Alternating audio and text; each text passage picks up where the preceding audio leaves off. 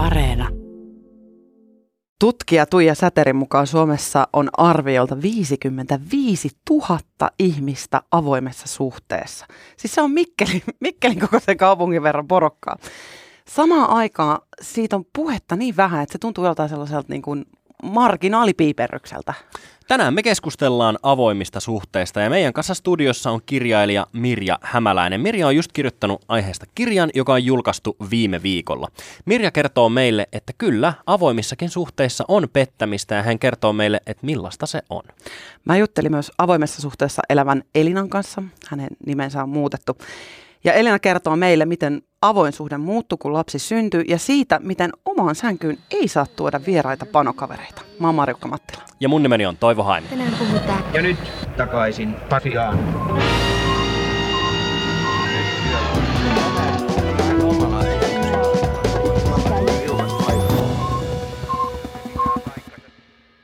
Me puhutaan meidän suhteesta avoimena suhteena. Se on meidän nimitys tälle meidän parisuhteelle. Ja mä olen tehnyt varmaan alun perin silloin ehdotuksen, että mietittäisiin millä tavoin me halutaan olla, olla avoimia. Mutta siinä oli kyllä semmoista harkinta-aikaa ja sitten oikeastaan mun puoliso otti se uudestaan sitten esiin jossain vaiheessa. Ehkä kumpikin on silleen kiinnostunut seksistä tai niin kuin harrastamisesta muiden kanssa vähän jotenkin enemmänkin.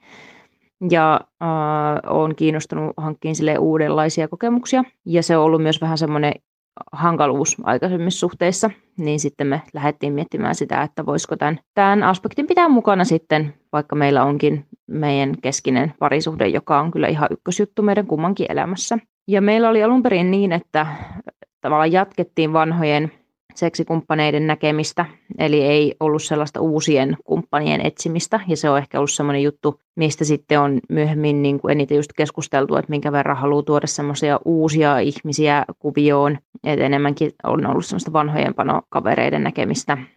Mua itteni jotenkin ehkä mietityttää se, että miten niitä uusia sitten löytäisi, mutta on tässä vuosien varrella sitten tullut jotain uusiakin, uusiakin panokavereita, netistä, netin seurahakujutuista, mutta me ollaan sovittu, että meillä ei ole tavallaan jatkuvasti mikä on haku päällä. Meillä on tärkeää ja osasääntöjä, että sen muun, muun kumppanin täytyy myös tietää, että mikä on meidän suhde ja, ja että tässä on tällainen järjestely ja se on ollutkin aina ihan ok ja kyllä se on meillä ihan puhtaasti sellaista seksin harrastamista eikä niinkään esimerkiksi jonkinlainen rakkaussuhde, että ei kumpikaan meistä koe olevansa tällaisia niin kuin polygamisia.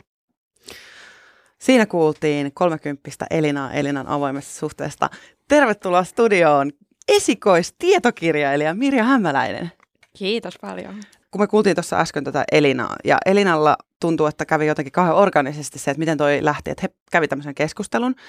Mutta usein kun puhutaan avoimen suhteen aloittamisesta, mä aina jotenkin itse olen ajatellut, että onko se siitä, että se jotenkin se suhde on kriisissä, että nyt pitää vaan tehdä jotain, niin liittyykö siis avoimet suhteet usein siihen, että se pääsuhde on kriisissä?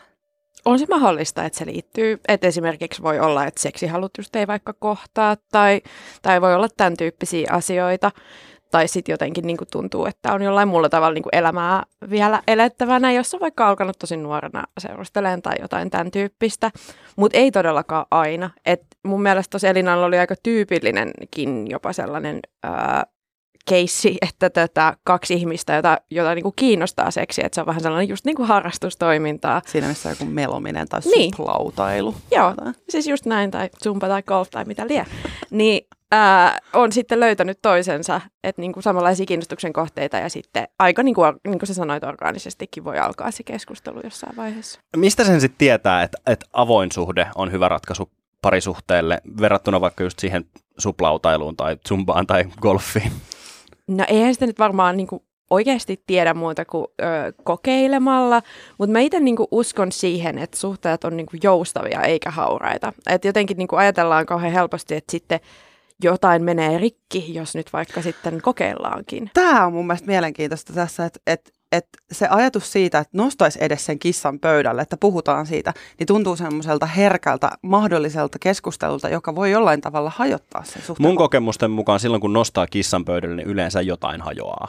Onko se noin? voi se olla, mutta onko se Vai hajoaminen? puhutaanko si- me metaforisesta kissasta? Ai niin. aivan, aivan. No siis äh, tavallaan voi olla, että jotain hajoaa. Et siinä hajoaa sellainen ehkä niinku tällaiseen niinku monogamiaan liittyvä lumous siitä, että, tai vähän sellainen harha, että, että toi toinen ei halua ketään muuta kuin mua, ja sit se on niinku rakkautta.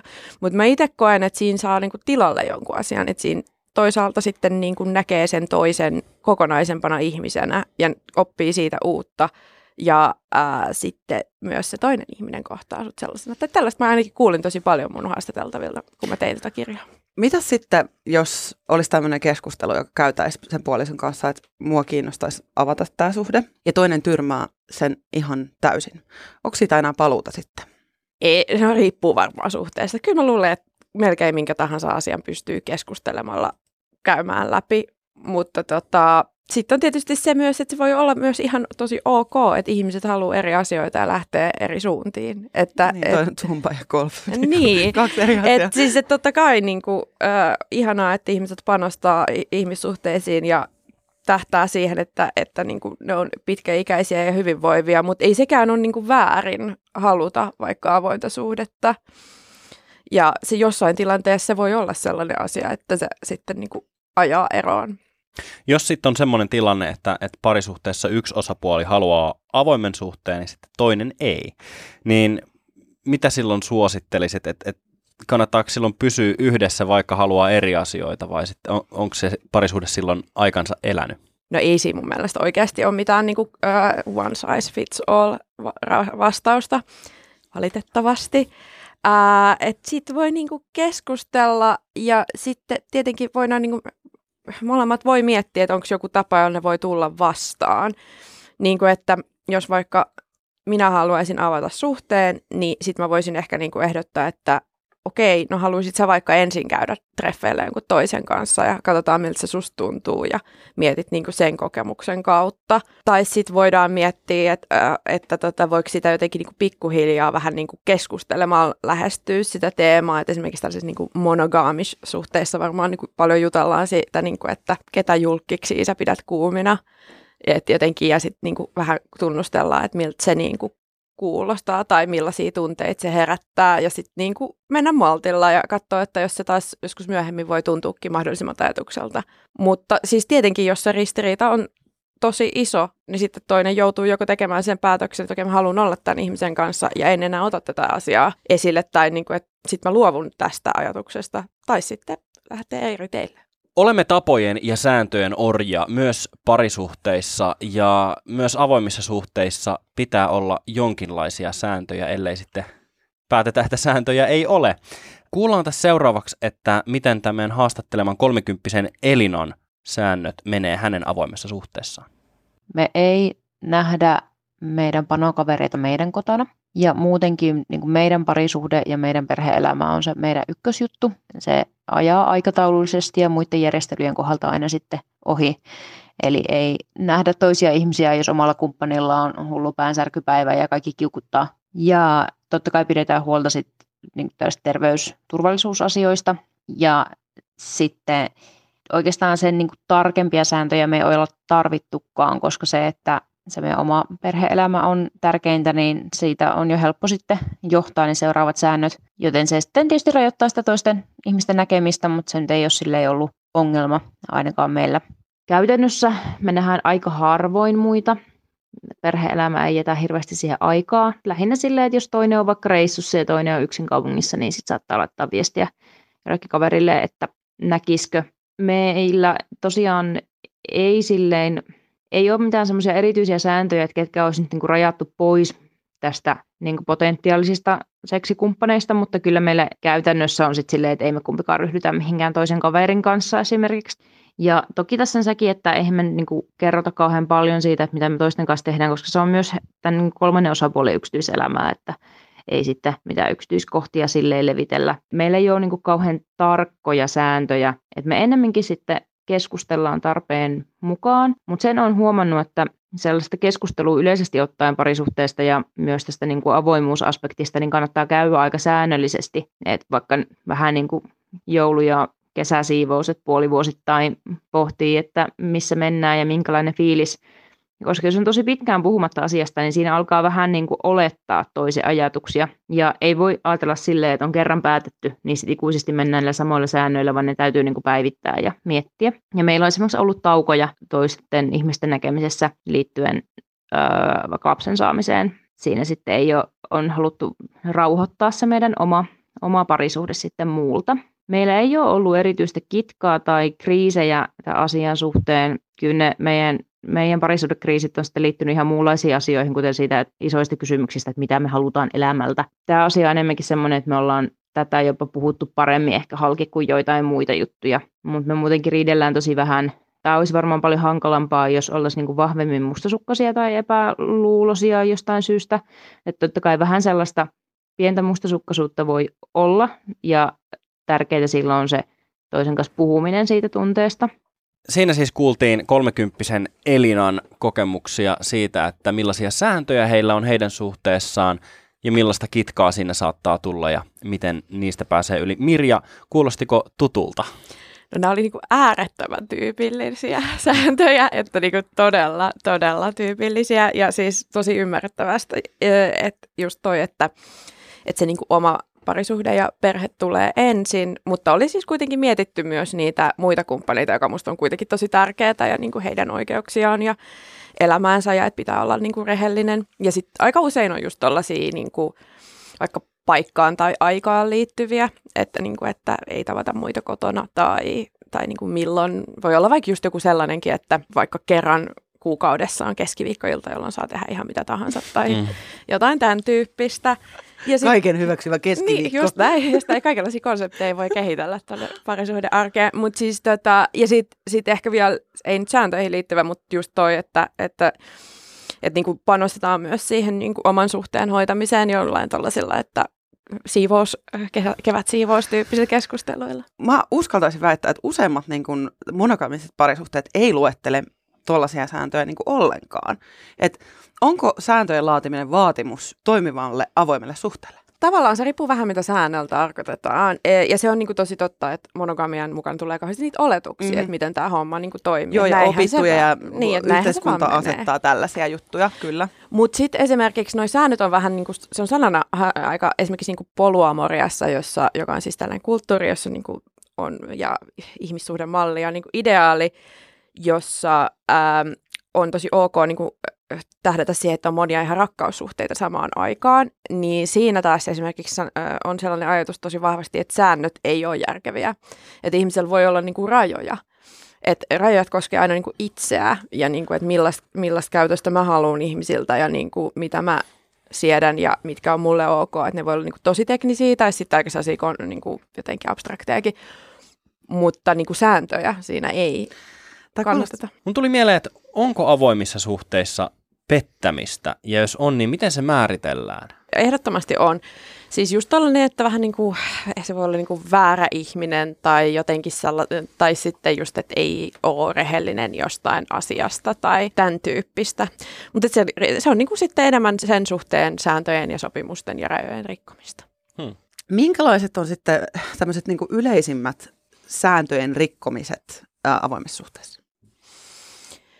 No aika useinhan ne voi olla myös niin kuin vähän väärinkäsityksiä, että siitä kuitenkaan ei ole käyty niin kuin jokaista, jokaista mahdollista, ää, eikä se ole ikinä mahdollistakaan niin kuin tilannetta läpi, että tota, että onko nyt tämä, tyy- jos vaikka on just aika tyypillinen just tällainen, että ei harrasta vaikka seksiä yhteisten kavereiden kanssa, mutta että onko nyt tämä tyyppi pienessä kaupungissa, kuten Helsinki vaikka, niin kuin, ö, yhteinen kaveri tai, tai, tai niin kuin tämän tyyppisiä. Ja sitten sit se niin kuin rehellisyyden vaatimus on mun, niin kuin mun ymmärryksen mukaan tosi, tosi vahva, tosi monissa avoimissa suhteissa. Että sitten niin kuin tavallaan, että jos jotain jättää kuitenkin kertomatta. Mitenkäs sitten turvallisuus ja seksuaaliterveys- ja ehkäisyasiat, niin, niin kuinka paljon nämä puhututtaa tai kuinka paljon niiden pitäisi puhututtaa avoimessa suhteessa? No kyllä se, että pystyy niinku keskustelemaan esimerkiksi aiheesta on niinku aivan ehdoton edellytys mun käsityksen mukaan avoimissa suhteissa olemiselle. Uh, mutta mä sanoisin tästä nyt ei ole mitenkään varmaan hirveän laajaa tutkimusta, mutta mä uskoisin, että nämä ihmiset, jotka on avoimessa niin on niin kuin ehkä jopa keskimääräistä niin kuin vastuullisempia näiden kysymysten kanssa. Ja että sellaisen tutkimuksen on jopa nähnyt, että niin kuin verrattuna pettäjiin, niin äh, huikean paljon enemmän äh, ihmiset, jotka on tällaisissa luvallisissa sivusuhteissa, niin käyttää kondomia, koska pettäjät ei tavallaan halua myöntää itselleen, että se teko oli suunnitelmallinen. Ö, suhteessa kuin suhteessa edetään kriisistä kriisiin kepein askelin, mutta tota, millaisia kriisejä avoimissa suhteissa sitten on ja miten ne eroaa tällaisten perinteisten monogaamisten suhteiden kriiseistä? Tota, tässä asia, ja mä, mä niinku, kun mä tein tätä kirjaa, niin ehkä vähän myöhäisessä aiheessa rupesin, aiheessa rupesin niinku miettimään, että olisi pitänyt enemmän käsitellä, mutta sitten kun mä joltain haasteltavat sit kysyin, niin ja vähän tylsä vastaus on se, että ei ne välttämättä sit eroa mitenkään ihan hirveästi. Niin kuin Elinakin tuossa sanoi, että se voi olla kuitenkin se avoin suhde niin kuin semmoinen, öö, se niin kuin asia, mikä on puhuttu tosi hyvin läpi. Ja yksi mun haastateltava otti sen varsinaisen haastattelun jälkeen, muutaman kuukauden jälkeen yhteyttä ja kertoi mulle, että hän on niin kuin päätynyt eroon hänen puolisonsa kanssa ja, ja, no, no, ja tota, niillä oli ollut aikaisemminkin jotain, jotain haastetta, mutta hän oli ajatellut, että ne on nyt niin kuin selätetty. Mutta hän halusi vielä sanoa, että, että se ei johtunut siitä avoimuudesta eikä siis, että, niin kuin, että se oli sen suhteen parhaita puolia. Että varmaan aika samanlaisia kuin ihan kaikissa muissakin. Tuli mieleen tämmöinen, kun esimerkiksi Elinankin kertoo, että he on tosi paljon jotenkin toisaalta puhunut siitä ja lähtenyt keskustelemaan, että ollaanko tässä avoimessa suhteessa, mitkä ne säännöt on. Niin osaako avoimessa suhteessa olevat sitten jotenkin keskustella paremmin suhteestaan, koska heidän pitää luoda, luoda joku säännöstö, kun muille se tarjotaan usein semmoisena niin monogamisen maailman lahjana. No, ainakin ne yleensä harjoittelee sitä enemmän. Avoimissa suhteissa on ehkä myös ehkä jos miettii jotain niin kuin vaikka poluamoreista kulttuuria tai tällainen, niin myös vaihdetaan aika paljon vinkkejä ihan siis niin kuin sellaisista systemaattisista tavoista kehittää sitä omaa keskustelua, että niin kuin, ja käytetään siihen niin kuin paperia ja kynää välineinä ja tällaista, mutta tietysti ihan kaikenlaisia ihmisiä on avoimissa suhteissa, niitä vähän niin kuin jurottaviakin. Mä puhuin Elinan kanssa myös siitä, että mitä sitten, jos avoin suhde pitää purkaa, niin miten se hoituu? Nyt kuullaan Elina. Me ollaan ajateltu, että mennään vähän niin kuin aika aikaansa, eli nyt on tällainen suhdejärjestely ja sitten siitä keskustellaan eri elämäntilanteissa, että onko se edelleen ajankohtainen vai pitäisikö sitä jotenkin päivittää, mutta ö, ei oteta siitä silleen tavallaan stressiä, että milloin ja miten ja miten sitten joskus tulevaisuudessa sitä pohditaan sitten. Meillä ei ole ollut sellaista tilannetta, että jompikumpi olisi vahvasti ihastunut parisuhteen ulkopuolelle. Sekin on sitten sellainen, että se taklataan sitten, kun sellainen tilanne eteen tulee, jos tulee – me ollaan ehkä ajateltu niin, että se, se voisi tapahtua jotenkin muutenkin. Työpaikalle voi tulla uusi ihminen tai jotain muuta vastaavaa, että sitä on vähän niin kuin turha murehtia etukäteen. Ja kyllä mä oon ajatellut, että mä toivoisin, että mulla olisi ehkä tämän tyyppinen parisuhde niin kuin jatkossakin. En olisi onneton monogaamisessa suhteessa, mutta kyllä mä olen ihan tyytyväinen, että mulla on mahdollisuus sitten nähdä jotain, jotain panokaveria. Mulla itselläni itse asiassa tällä hetkellä ei edes ole mitenkään vakituista panokaveria ja on ihan tyytyväinen, vaikka mun puolisollani onkin. Siinä oli siis Elina ja Elina puhui siitä, että miten jos joskus pitäisi purkaa suhde, ää, tämä avoin suhde, joka Elinalla nykyään on, niin miten se sitten ehkä menisi. Mulla itsellä on jotenkin semmoinen käsitys, että kaikki avoimet suhteet on niin jotenkin erilaisia, mutta sitten samaan aikaan mietin, että kaikki monogamiset suhteet on tosi tosi samanlaisia, vaikka asia ei ole missään tapauksessa noin. Mutta missä sitten tietää, Mirja, jos avoin suhde ei olekaan sit se oma juttu? No jos se niin aiheuttaa enemmän huolta kuin iloa, niin se on varmaan ainakin jollain niin yli päivän mittakaavalla ja näin, niin, niin kyllä se varmaan sitten vaan itse tietää. Sä sanoit huolta, niin mitä, mikä se huoli on? No vaikka huoli men- menettämisestä ja jotenkin, siis kyllähän niin kuin, totta kai musta, avoimissa suhteissa koetaan mustasukkaisuutta ja jos se on liian ahdistavaa, niin sitten se ei varmaan ole oma juttu, ja jos ei sitä halua käsitellä.